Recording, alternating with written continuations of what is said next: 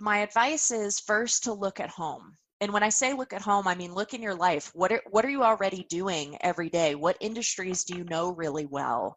What what passions do you have in the world right? You are going to be much better at finding a problem that you can solve if you understand already the area that you're trying to solve it in. So if you're somebody who is a mom and you know a bunch of moms and you're sitting around chatting with them you should be listening for what's a big problem that they all have that nobody's solved and what solutions Always, are out there and why aren't that point where you're like am i really doing this again today? And it's like yep I, I'm, I'm keeping my eye on the prize and that is enough. to keep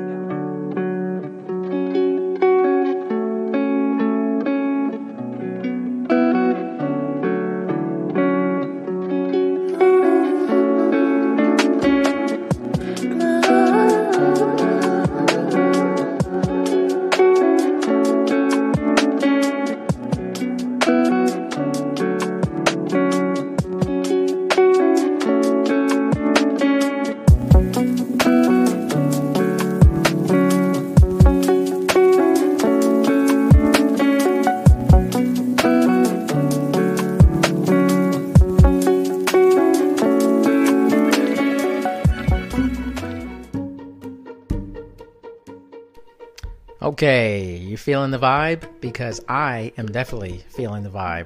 And today's guest on Dr. D's social network is Cynthia Delaria. Cynthia and I had what I would call an extremely fun, informative, and out there conversation, almost existential and like. And I love it. Love having conversations like that. You know, Cynthia has done a lot of work in uh, the startup industry and working in tech and uh, she's been highly successful. But I tell you, what's even better is just her wonderful personality, her attitude, and her ability to really talk about anything. So, you're going to love this episode. Check out my conversation with Cynthia Delaria.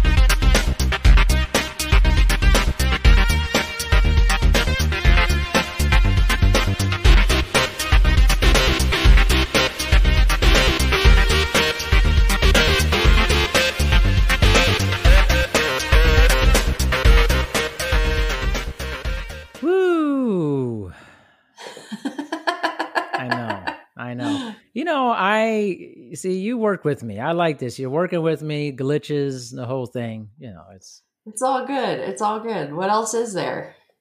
I don't know. Or maybe in the Matrix. So there's all types of glitches. oh my on. gosh, that's so funny. I we just rewatched those movies like over the weekend. Are you serious? Yeah, I hadn't seen them in probably a good eight or nine years, and we were like, "Hey, let's rewatch those." So we watched all three of them. Really? You watch all three? Yeah. I love those movies. Actually, I'm really big. I do too. Them. I forgot how good they really were.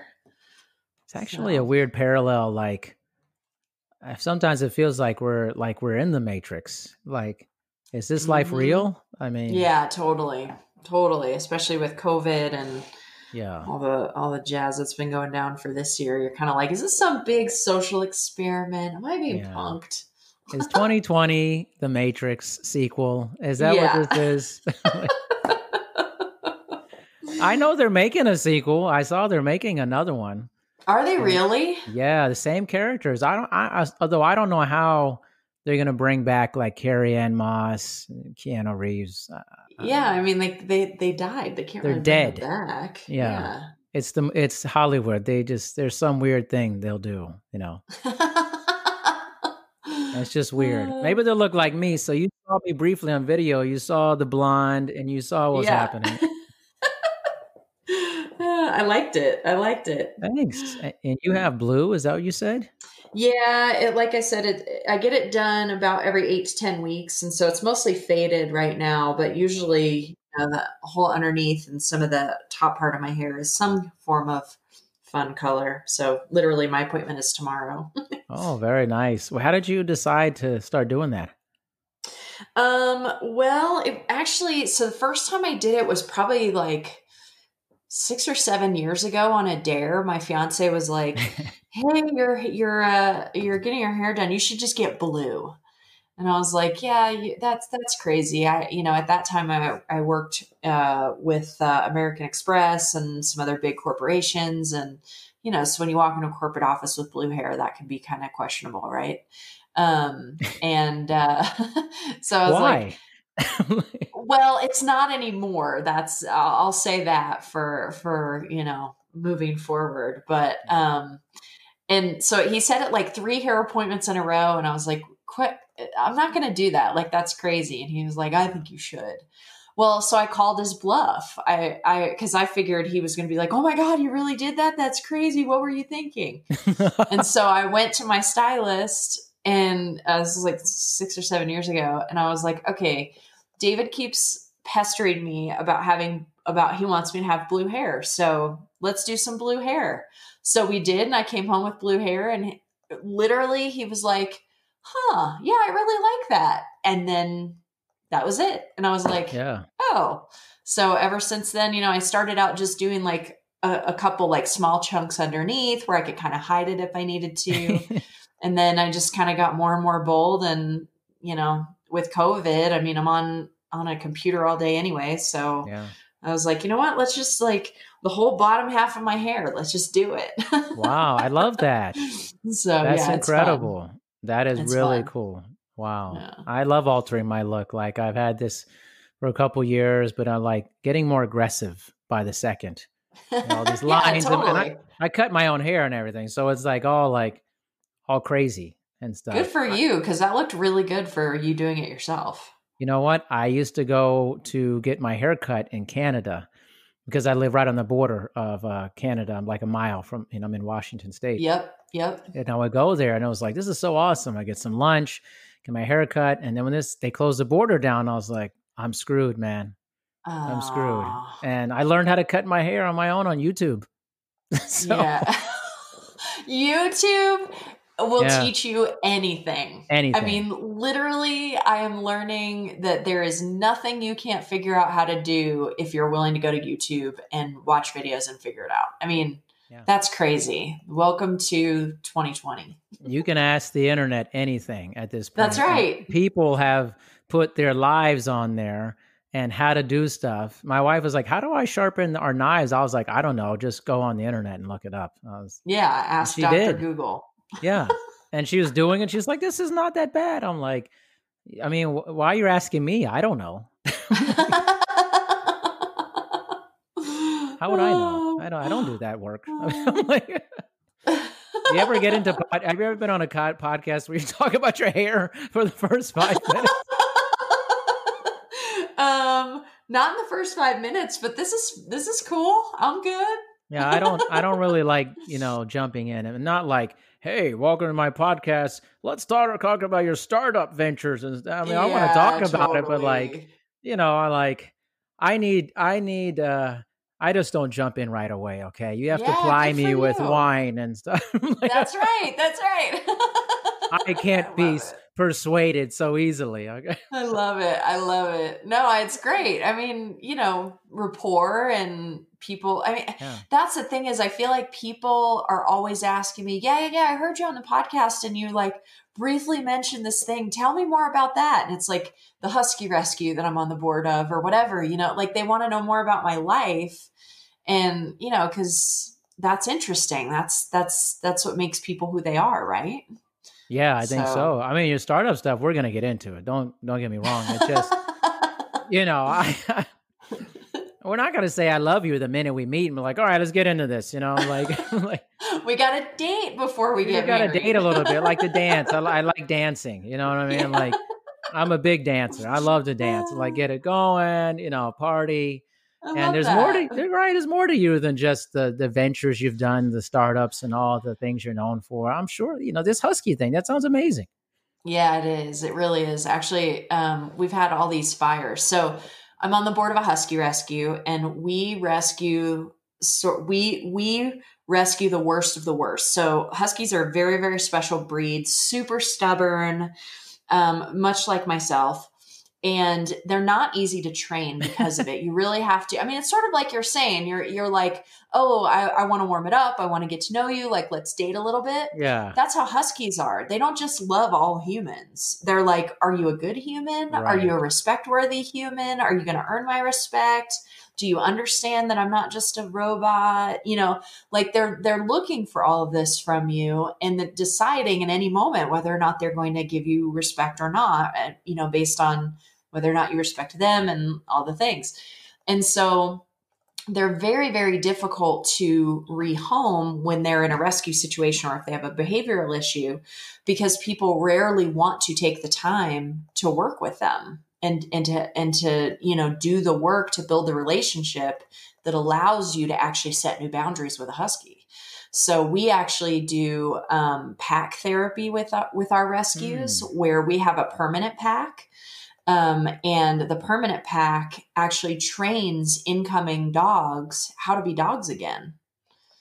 And so they do a lot of the initial work, and then the humans, you know, support with, you know, teaching you how to be a dog around a human and and respecting human boundaries and and understanding the cues of humans, right? And uh, so we uh, anyway, it's it's phenomenal work, and I love doing it. But I was up there on um, uh, I was up on Thursday, no, Friday afternoon doing work, uh, working with some dogs and cleaning up and doing that kind of stuff. And the fires in Colorado are really, really bad. And I know you guys have had them on the East Coast yeah. or on the West Coast too. And, you know, they're, they're just like, it seems like everywhere's on fire. Um, but we had a reprieve for a little while where it wasn't quite so bad. And so um, we all kind of got used to just being able to be out and do stuff and whatever. So I'm outside and I'm cleaning cleaning stuff and you know moving dogs between kennels and walking dogs and whatever. And I, the smoke had just gotten bad enough again on Friday afternoon that by the time I got home, my lungs felt so constricted, mm. and I had a horrible headache for like two days. Just yeah. like, uh. oh, this is awful. So um, so yeah, so we're we're back to that. But um, but yeah, the the dogs are amazing. Dogs are amazing. I and so dogs. you've always had dogs or been involved with this or oh yeah I, i've uh, from the time i can remember we've always had dogs in our family and then you know my first dog was a husky and that would have been 15 years ago um, that was my first dog that I ever got on my own. And I did a bunch of research before I got her because, you know, you hear stories about how different dogs are for different people, right? Yeah. Um, and so people were like, oh, Huskies are really hard. And I was like, okay, well, I better do some research. And like the personality fit between me and a husky is just it's like perfect right like we're stubborn and independent but we still kind of want to be loved but on our own terms and i'm like oh that's totally me it's perfect so um so yeah, so I, I, got my first husky, and she was amazing. Her name was Isis, and uh, after the Egyptian goddess of Love immortality. That. And um, she was amazing, and she was literally my soulmate. And uh, I then, about two years after I got her, I got her um, a pal, and uh, so that was my second husky, and her name was uh, Venus, and she was just a little complete love bug. I mean, she just was so sweet tempered and so loved everybody. You know, she was very gregarious and very outgoing and and just super sweet. And um, the two of them passed away in 2016 and then 2018 or no 2017 and um and so i was like oh well maybe maybe i won't get any more dogs i mean they, they were kind of my soulmates and you know, I don't know how you beat that, right? Right. Um, yeah, no, now I have three. Uh, oh, you got a lot of energy going on now. No, uh, no more, but three. Okay. Yeah, no, three is plenty. I think if I brought one wow. more home, David might kill me. I don't know. wow. You know, and I, you know, I'm taken by the names of these dogs. It's very. I've had dogs forever, and like, but our my dogs always have like funny human names, like Bob and George and stuff like that. I love that. I you know, it's like my the first dog, adult dog ever had. His name was Bob, and he was like saying he was like my soulmate. He was like the best. Oh, And he passed away pretty early. He was only eight. He had twisted gut. Oh, and, uh. He passed away actually while we were on vacation and he was getting watched, which was Oh, particularly so painful. sorry. Thank you. Yeah, Thank you. That's not good. I'm oh, sorry. Oh man, he was like the best. He was a gigantic golden retriever. He was a hundred pounds, huge golden retriever. And his name was Bob. He was Bob. He was like a mutant, but he was oh. like Oh. the best. And when he passed away, I cried so hard, like it would like Oh. broke me for like a week. Yeah. I don't think people get that. If you don't have dogs, it's hard to know. Like my parents are like, "What is wrong with you? Like it's just a dog." And then they got a dog, and their dog passed away, and it was they were destroyed. Yeah. and they're like, oh, now we get it. Get it? Yeah. Yeah, that was what when uh, when Isis passed away because she was she was the the first one and sort of the one, and when she passed away, I mean, it's been it'll be five years in February since she died, and um, I still every now and then somebody will mention something about her, and I'll start talking about her, and I'll get choked up, Yeah. you yeah. know, just thinking about just her little face and how we used to hang together and just you know she was my buddy Yeah. so yeah that Wow. was and and sometimes i'll look at my dogs now so uh speaking of names so my oldest her name is panda. Panda amanda. And whenever she's doing something like silly or she's being like super bossy to the other dogs we call her mandy. Mandy. Nice. and she knows that's like the whatever. She gets super huffy. It's really funny.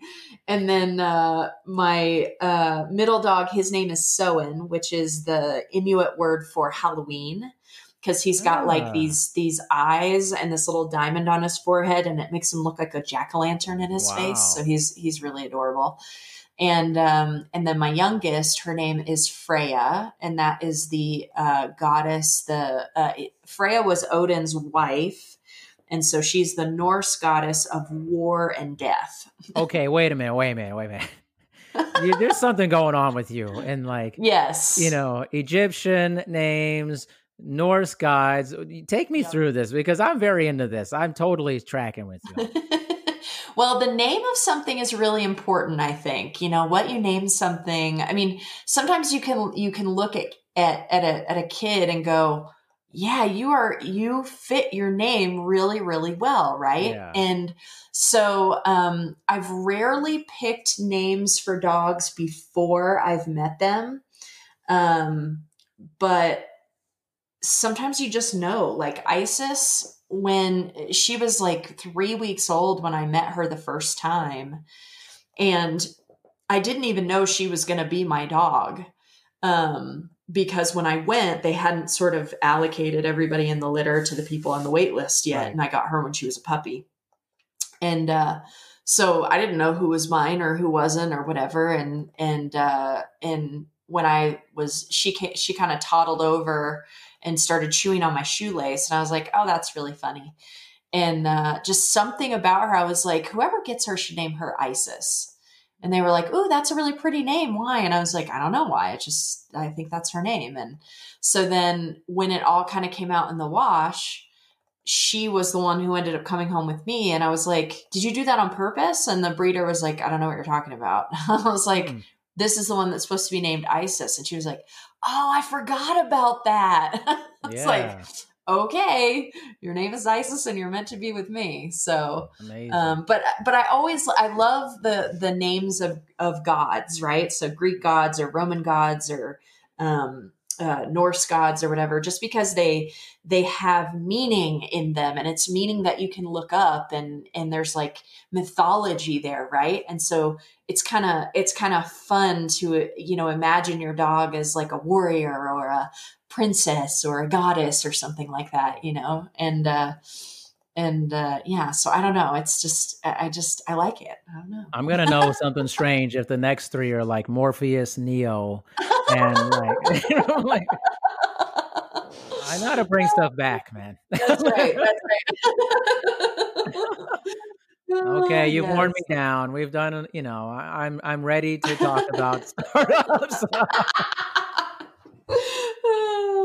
I don't know, oh, man. man. Well, well, before we get in that, see, okay, maybe I need another another drink. Okay, uh, so, okay, yeah. Let me buy. So, let me buy you another round. another round of this version of conversation. So, before we jump into that, what's been your take on this year? I think you've probably heard this other, but this entire year, we're almost, we're heading down towards the end. Give me a kind of sum, summarize your thoughts and feelings on it.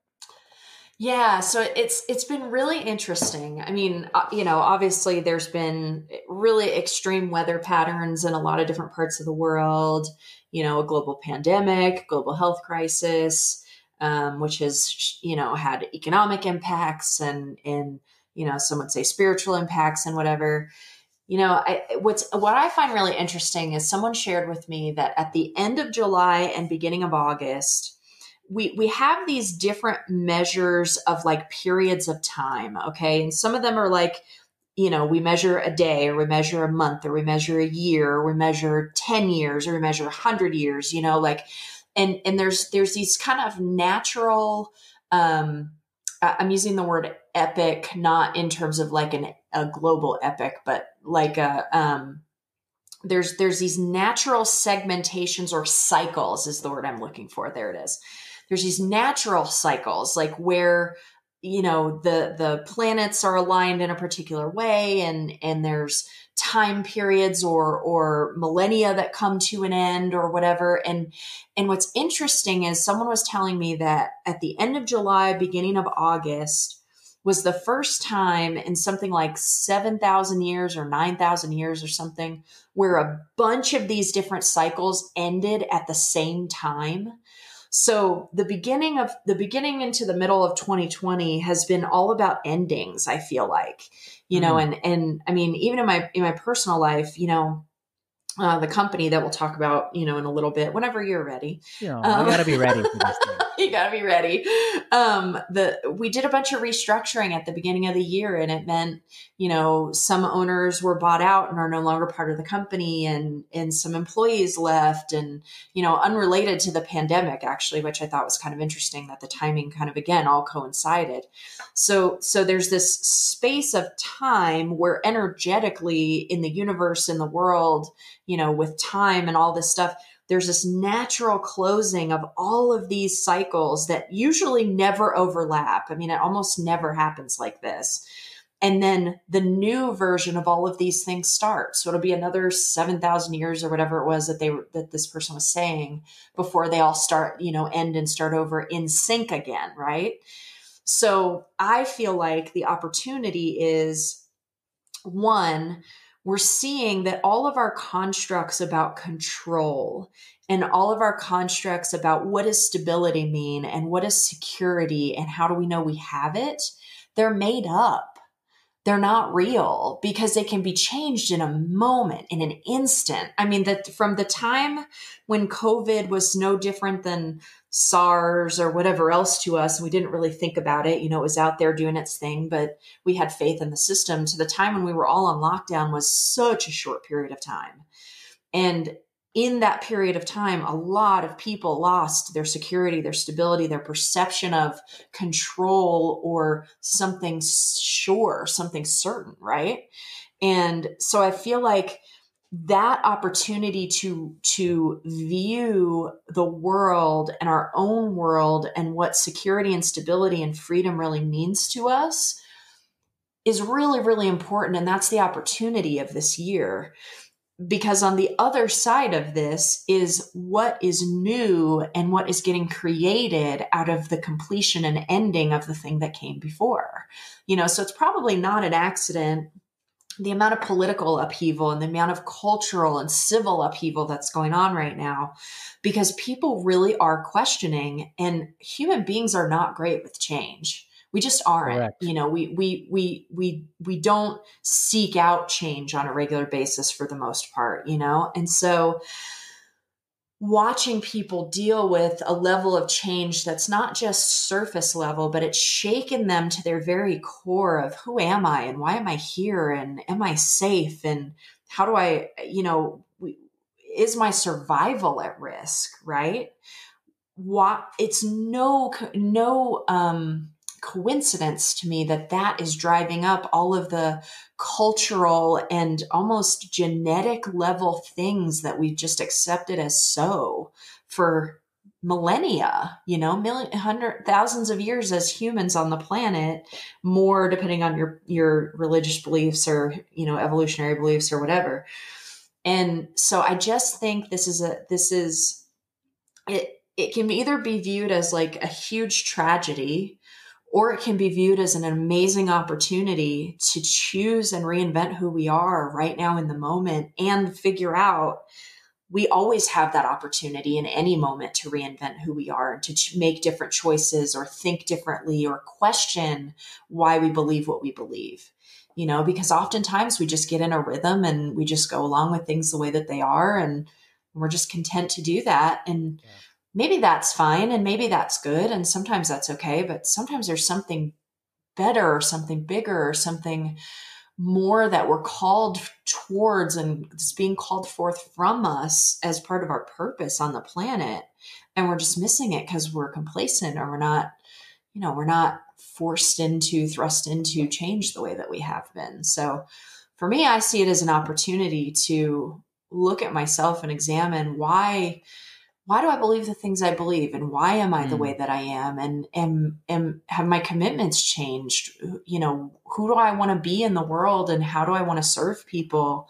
And you know who do I have to show up as to do that effectively you know? So I don't know. That's that's kind of very woo woo no no no.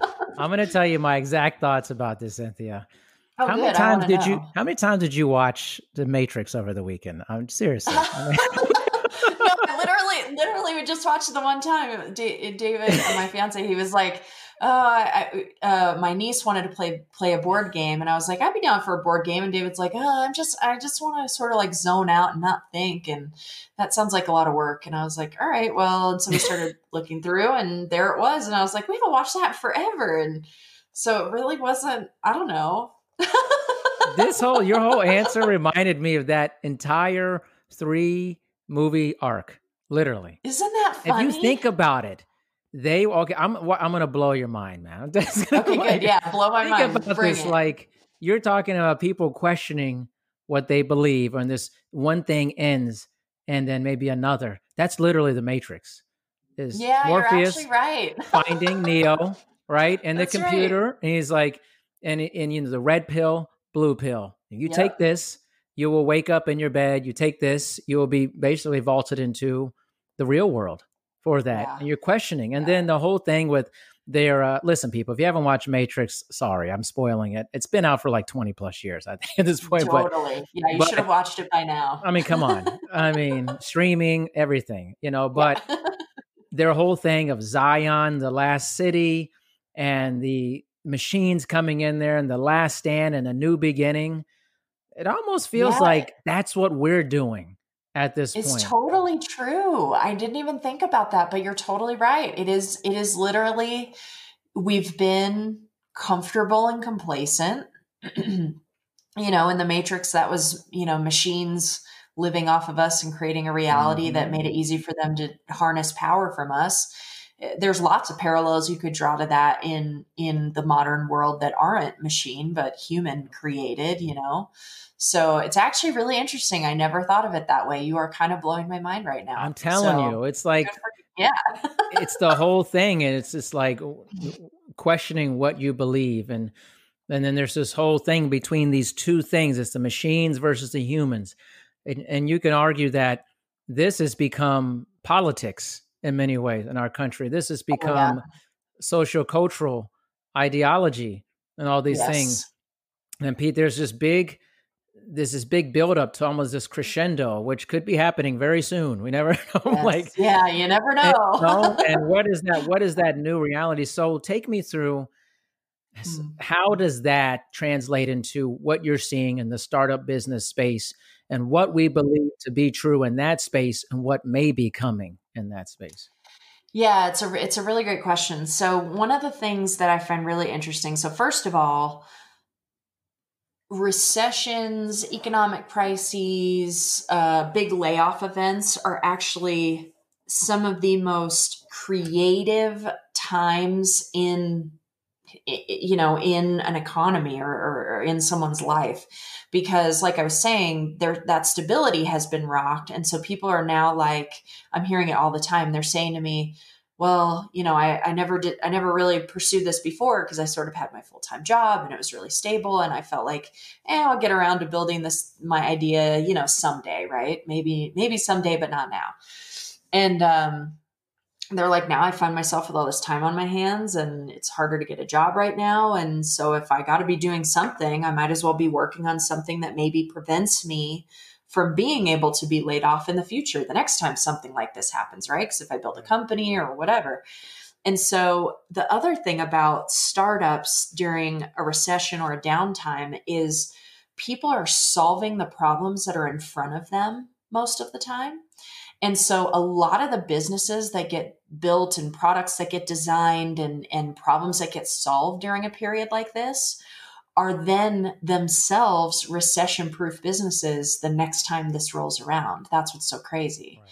So, um, so I, I love time periods like this from, from that perspective because although people are, you know, on some level worried about survival and maybe they're dealing with financial issues or whatever on another level their creativity gets really really sparked. And you see some really cool stuff start to come to the forefront um, in in terms of people's creativity and their inventive powers and their innovative powers. And uh, so it's it's really fun. The thing that i would that that is part of my path and my mission in life with regard to this is if you think about starting like a I'm, I'm using the word traditional business to describe like a brick and mortar or retail space or a restaurant or a a salon or something like that right? Like something in the in the non-digital world that requires a fairly hefty capital investment.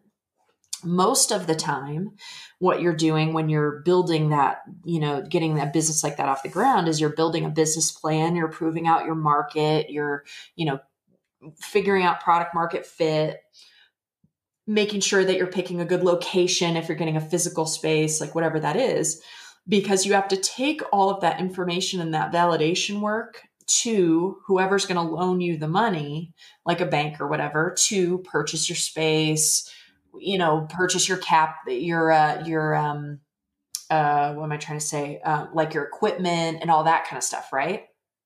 So, what happens, we see all over the business world people doing the work to validate their idea and validate their business because they have to prove to someone else that it's going to work in order to get the money they need to go actually do the thing. In technology, there's this very weird dynamic, a very strange phenomenon, which is that people, for some reason, feel very confident going from idea to hiring a software developer, which would be the equivalent of, you know, it's implementation. It's actually like building out your salon, doing the renting and building your salon, right? They feel very comfortable going straight to that point without really thinking about whether or not there is a market or what does that market look like or doing right. any of that sort of internal validation work maybe it's because tech is so accessible. Maybe it's because we we only hear the stories about the tech unicorns. You know we i don't yeah. i don't really see news stories or or publications about all of the thousands of startups that fail every year you know? Maybe if they did publish i know right? Maybe if they did publish them more people would be like huh i don't want that to be me. But i, I spend a lot of time educating people that if you don't do that work, you're putting yourself and your money and whatever work you do getting to this to the place where you actually have the ability to sell to someone that is at much greater risk if you're not considering all of the variables before you go in. And so my hope is that because of the way kind of things have gone down, I would love if there was more social socialization of traditional validation and traditional market research and more more of this you know doing the work before you jump right into the implementation into the tech world, you know, because I, I work with tech companies. That's what I do. And the number of times I hear stories where, you know, somebody spends $250,000 or $500,000 and five years of their life trying to get this thing off the ground only to have nothing to show for it at the end. That's entirely a preventable story. But not if you go straight from, hey, I had this idea to now I need to hire a software developer. Like there's a whole bunch of other stuff you have to do in there. And the thing about software developers, they will build great things. They'll build whatever you ask them for in, in most cases. They won't ask you whether you should be building it or not, though.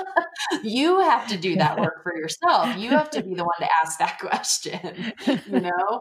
So if, if I would love to see that turn into more of a trend coming out of the other side of this where, you know, it's, it's not that tech has to be like traditional business in, you know the ways that matter in terms of you have to have a butt in a chair in order to get work done. That that doesn't matter to me but actually doing the work to validate what you want to do and make sure that you, it's not you know a waste of time or money and that if you need to pivot you know what that pivot looks like before you spend a bunch of money you can never get back you know?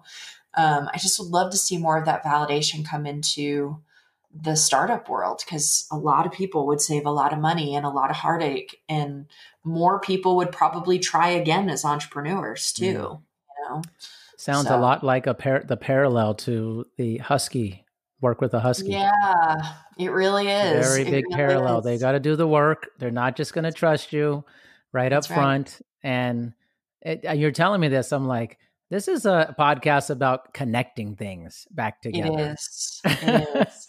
well, it's, it's a podcast about being connected, which is it, it's so interesting you said that because the way I kind of view it is I always ask people, what problem are you solving with your business and who are you solving it for? Because if you are if you are not connected to the problem of your end user and how they experience that problem and all of the implications that it has in their life, they aren't going to trust you or they're not going to trust your solution or your solution isn't going to resonate for them. Right. And all of those things have to come together in sort of a magical little way in order for your business to take off and for you to get that traction that that you know you you want or you know you should have you know?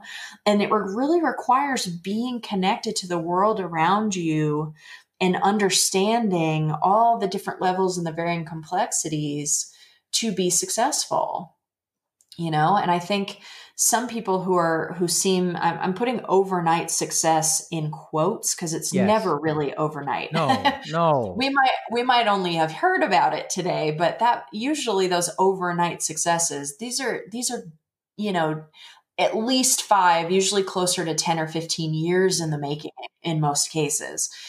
And those people a lot of the the geniuses the you know the people who just seem to like how did they do that? How did they disrupt that?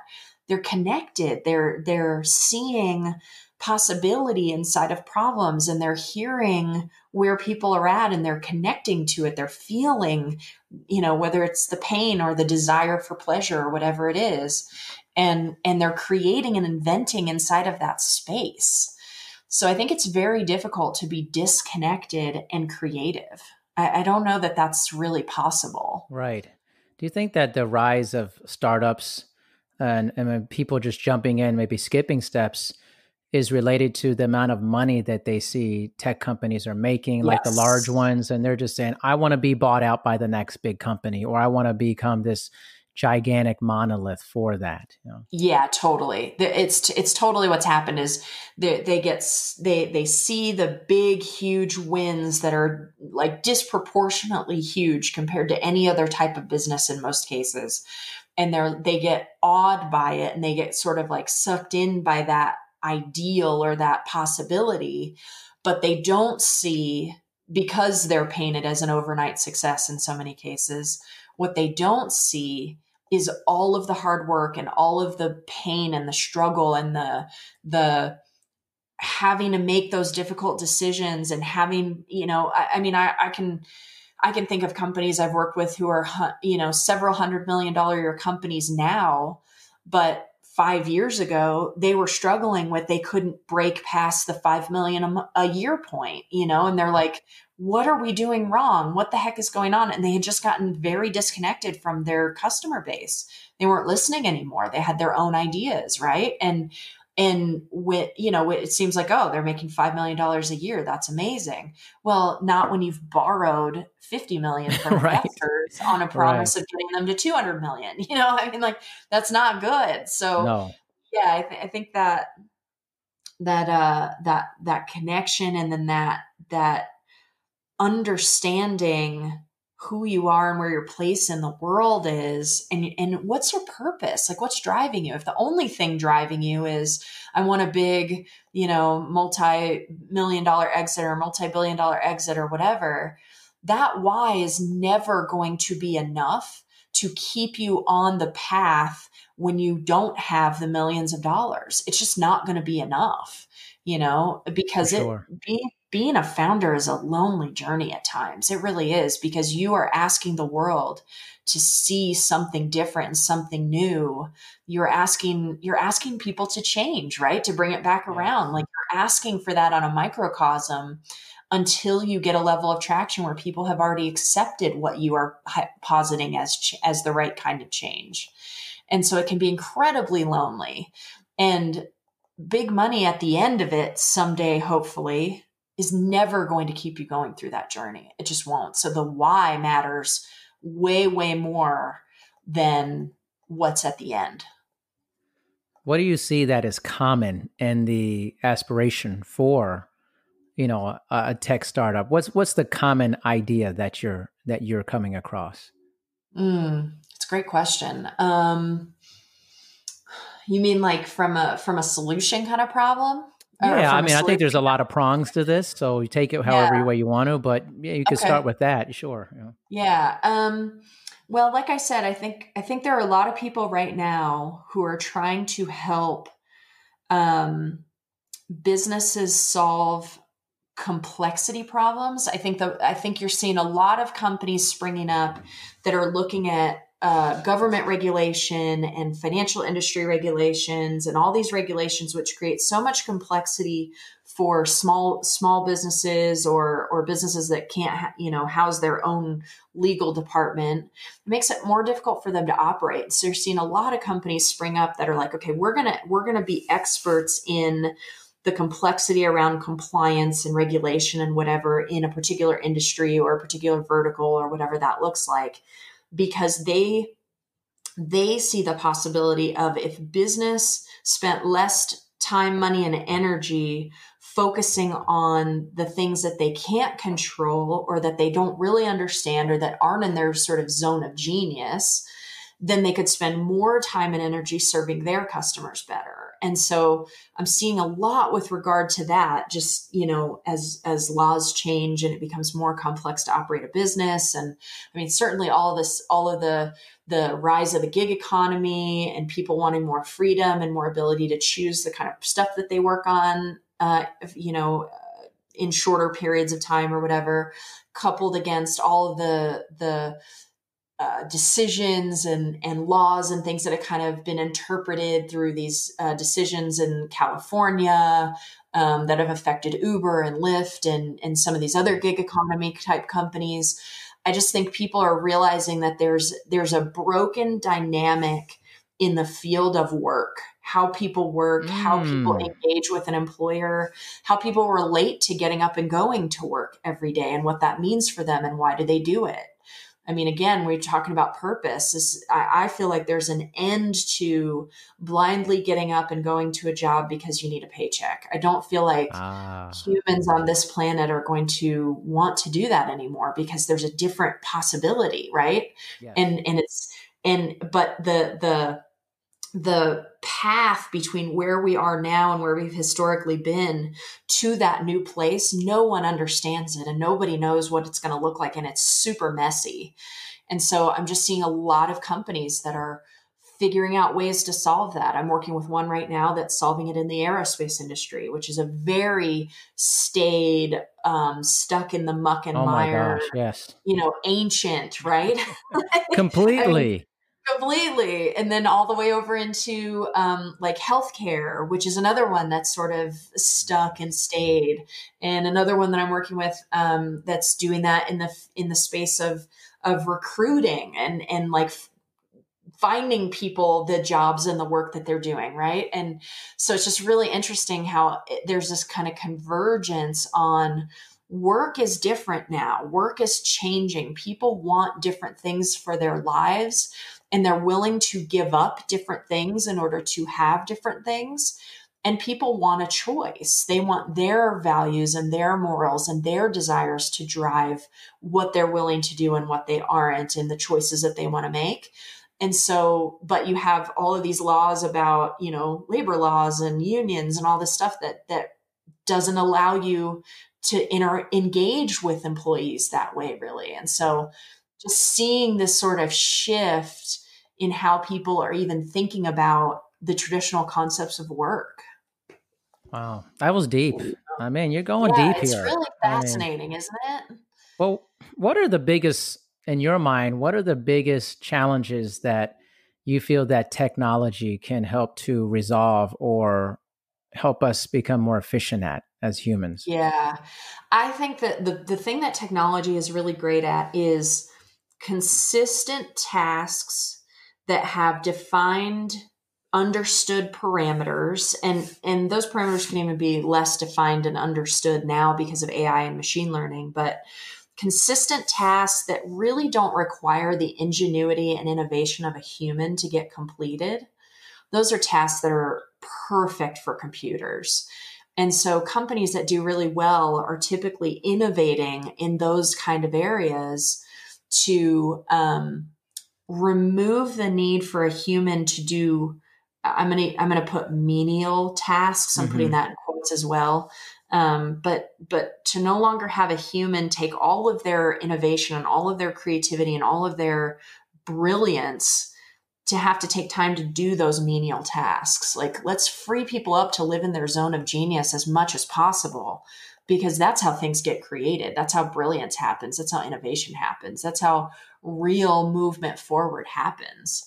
And so I, I think that's the opportunity of technology. And I think sometimes it's a slippery slope. I mean, people will use that to, um, you know, I, I, guess what I'll say is use your superpowers for good, not evil. Right. Um, but you know i mean that's the possibility of technology and and that's those are the companies that are going to be successful over the next couple decades here kind sure. of kind of um this is definitely a discussion about parallels on some weird level yeah. it's like it make, makes me think about how humans can become more freed to do the things that their their creativity and their expression uh, allows them to do and it makes me think of you know things like poverty and and less access to things. When people are struggling to have their basic needs met, it's very difficult to have larger ideas and yes. paint a canvas that is uh, more expressive or complex when you don't know when you're going to eat.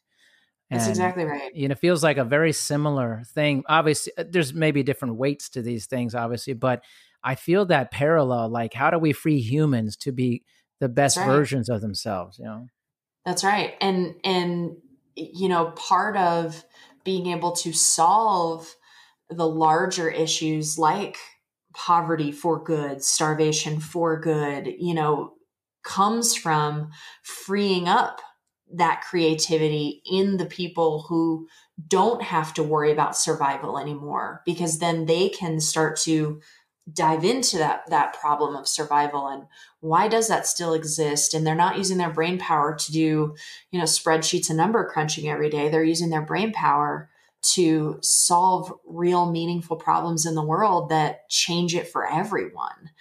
And that's really i mean eh, to draw another parallel you know, my stepson is a huge star trek fan.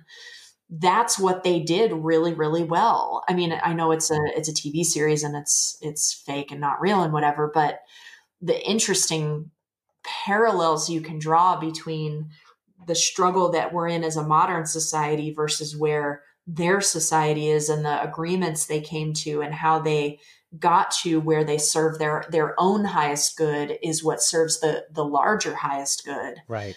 You know it's just it's really interesting and it's you know not it's not something that's going to get solved um, if the brightest and and you know best thinkers are having to go to a nine to five every day to make ends meet. It's just not going to happen you know? So yeah. how do you how do you break the cycles that have almost enslaved us to that the way things are are the way things have to be you know yeah, I think we're fight. It's, it's all like building. It's like you said, like yeah. this kind of this ending, and it's just kind of this end of like you know, um, people in the past having pensions. That thing went away. That kept a lot of people in jobs, even if they hated it. That's right. That, you know, it's like, oh well, I'm going to have this this um, pot of gold at the end of the rainbow type of thing. That's right.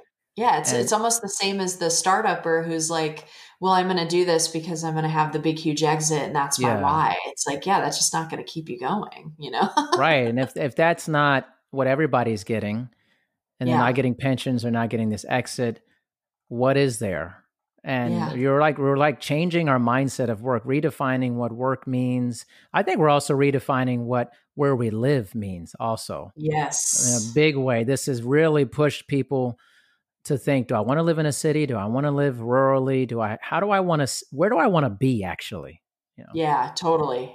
Completely completely. I mean it, it, and it's also causing us you know for for millennia you know humans are a very family centered you know we, we we require the support of other humans right? And i think through this you know these series of lockdowns and people being so isolated and you know even inside of their small family units feeling very isolated has also shifted the way some people think about being close to family or not you know and and yeah. i think especially in america we kind of got away from from traditional family constructs and i think that's fine you know I, I, think you choose your family and whoever you choose to be your friends or or you know I, I think that's more important than who you're born to necessarily but understanding that we are social creatures and realizing how important that is to us and having a chance to be shown you know in ourselves you know almost like a mirror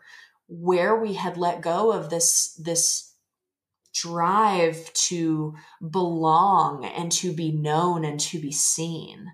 And i think that also has an impact on all of this as well because how often you know the, the jobs you were talking about that have the pension and people are just going to to get to that end point and have the pension how many of those people didn't feel seen or valued or or even that they they contributed value in those jobs and in, that in that realm you know? And and so I, I just i think the things that are important to us are shifting because we're being shown how how far to one side of the pendulum or the other we have we have gone without really realizing that that's what we've done and so I don't know. It's it's really it's interesting. It's fascinating conversation for sure. I definitely agree, and I think you you can take it to. It's kind of almost a wellness conversation if you look at all facets of what it means to be well as a person. Yes, and you could yes. take you could say even the same thing in, in my discipline of being in fitness and wellness and, and the whole thing for twenty years. Like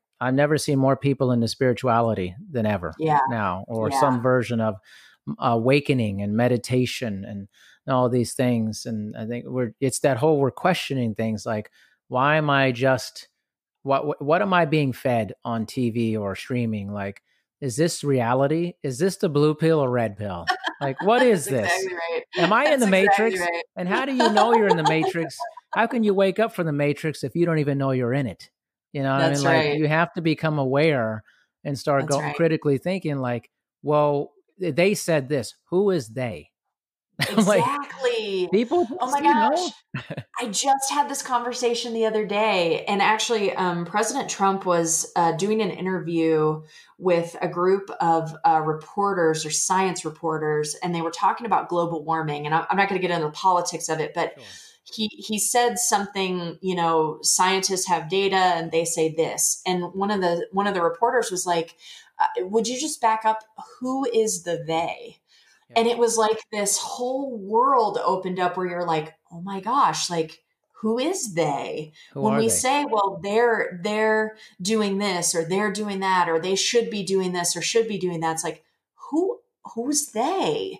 And and the minute you ask that question there's a whole new world available to you because now you actually have to go digging to figure out who that is and and you know this will get super woo woo and super zen but when I go down that path, what I find the they is is my own limiting beliefs, Mm.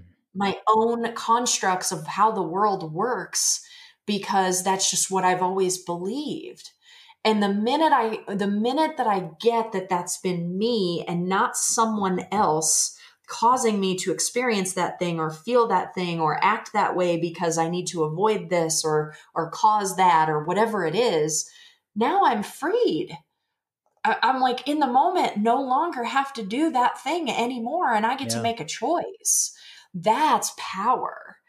And and so I love that you asked that question because I just was having this conversation the other day with somebody who was like, "But who is the they?" And I was like, "Right? Like who is it?"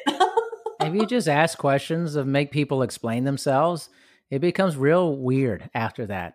Because we're still used to not explaining ourselves anymore. It's like, well, this said this, that said that. No, no, no. Like, who said that? What type of study was it? Was it randomized, double blind, placebo? Tell me what you're thinking. Yeah. Or was it you know uh, it's it's the same it's the same way that when when people tell me uh that their startup is the is the so disruptive and they just know that it's going to crush it and i'm like okay great. How like who who did you talk to that gave you that insight? Oh well you know and when you get down to it they had a conversation with their mom you know and i'm like okay i know your mom loves you and i'm sure you're phenomenal but She's not the one, man. She's not the I'm like you're thinking they had this talk with all these, you know, people in the in the field, and you know, you Yeah. referenced all this, and it was just you reading some article late at night or something. Yeah, totally. to like, ooh, yeah, totally. It's, it- it's it's very, and I think there's kind of this general awakening of like you said with work, like I don't have to work for a corporation. I don't have to work these hours. I don't have to fit into this box. But society keeps telling me, and I think people are trying to break the internet. They're trying to break society in some That's way right. and say this can be done better, and and and which makes people angry because people, Yeah. like you said, they hate moving off of their spot in the Yes. sense. And so you're going to get right. some anger because when you're trying to break something, pe- nobody likes being shook. That's know? right.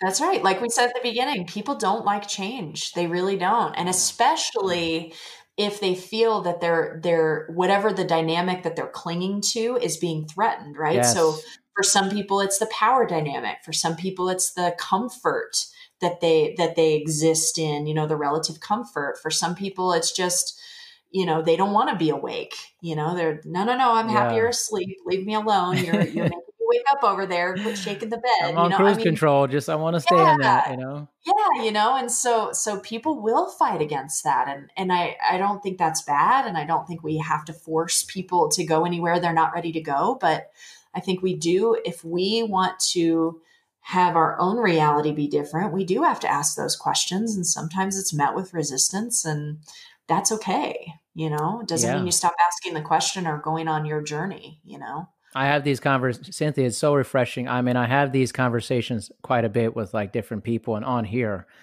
But you can literally take that and move it into any experience. You can say Yeah. electric cars. You can say healthcare, right. whatever it is. I mean, people, would- you know, they'll fight against something they're used to having, certain thing. that's right But then That's you, right. you start seeing the inevitability of the change coming, and sometimes it's quicker, and sometimes it's really long. And I often like to look at it as, okay, there's something here.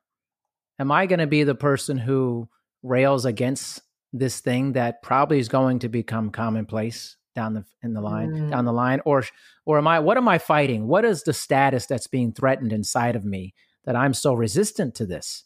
You know, yeah and I think we don't ask that enough of ourselves. Yeah. No, no, we don't because because we're human, right? And like we just said, humans don't like change.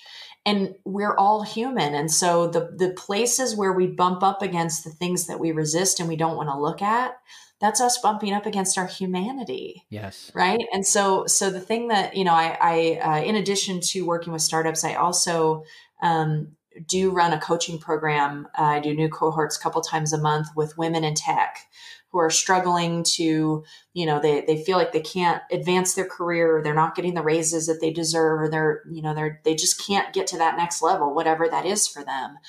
And the thing that I always say is be gentle and generous with your heart because the places where you're struggling are the places where you're bumping up against what you where you haven't been willing to look at yourself yet and that's a great thing because you are the only one who can be in the driver's seat and there. Nobody else can affect that for you. Nobody else has a say about that or control about that for you. And so it's good news. Um, but but we're human. And so it can feel really scary, sometimes really intimidating, sometimes like, oh my gosh, what have I done? And, you know, it's just, we're human too. The most enlightened among us bump up against yes. the edges of where we're not yet enlightened or where we don't yet see or where we're still limiting ourselves. This has been so. very enlightening to me. I mean, completely. Um, thank you so much for spending your valuable time Aww. with me and uh started off hilarious i know we finally got to the serious stuff okay we did we did no i i thoroughly enjoyed this conversation dr d and i i am so grateful for your invite to be on the show. And um i would i would love to do it again if you'd have me back at some point. you're fun. You're a lot of fun. And i knew that when we had our off-air conversation. I was like cynthia's a lot of fun. And fun people make for the best episodes because it's just like joyful all the time, you know. And I I sense that with you, so thank you for bringing that energy to the show. You're very welcome. It's been my pleasure, and I'm really really grateful that I got the chance to be with you today. Awesome. I will definitely be in touch. Thank you. So let me ask you something. How do you get your news? because I know you want to stay informed with what's going on here in the world. There's so much going on on a regular basis. And it's something that's been a problem for me personally. And I've been searching and searching and searching, and finally, I found a news source that I think all of my listeners are going to love. It's called The Donut, or the dose of news useful today. The founder and CEO, Peter Nowak, is a good friend of mine, and when he turned me on to it, I was just blown away. Finally, a daily news source that delivers succinct and factual news about all the world's occurrences. And it's an easy access to finding things that you just want to get information about. And it also serves up a lot of positive news stories that you won't hear anywhere else. It's your daily reminder that there is good in the world, even if it doesn't feel like it sometimes. So, get the donut, stay informed. It's 100% free. You can unsubscribe anytime Visit thedonut.co or text donut to 66866 to sign up today. Thank you for listening to this episode of Dr. D's Social Network. Make sure you listen to future episodes.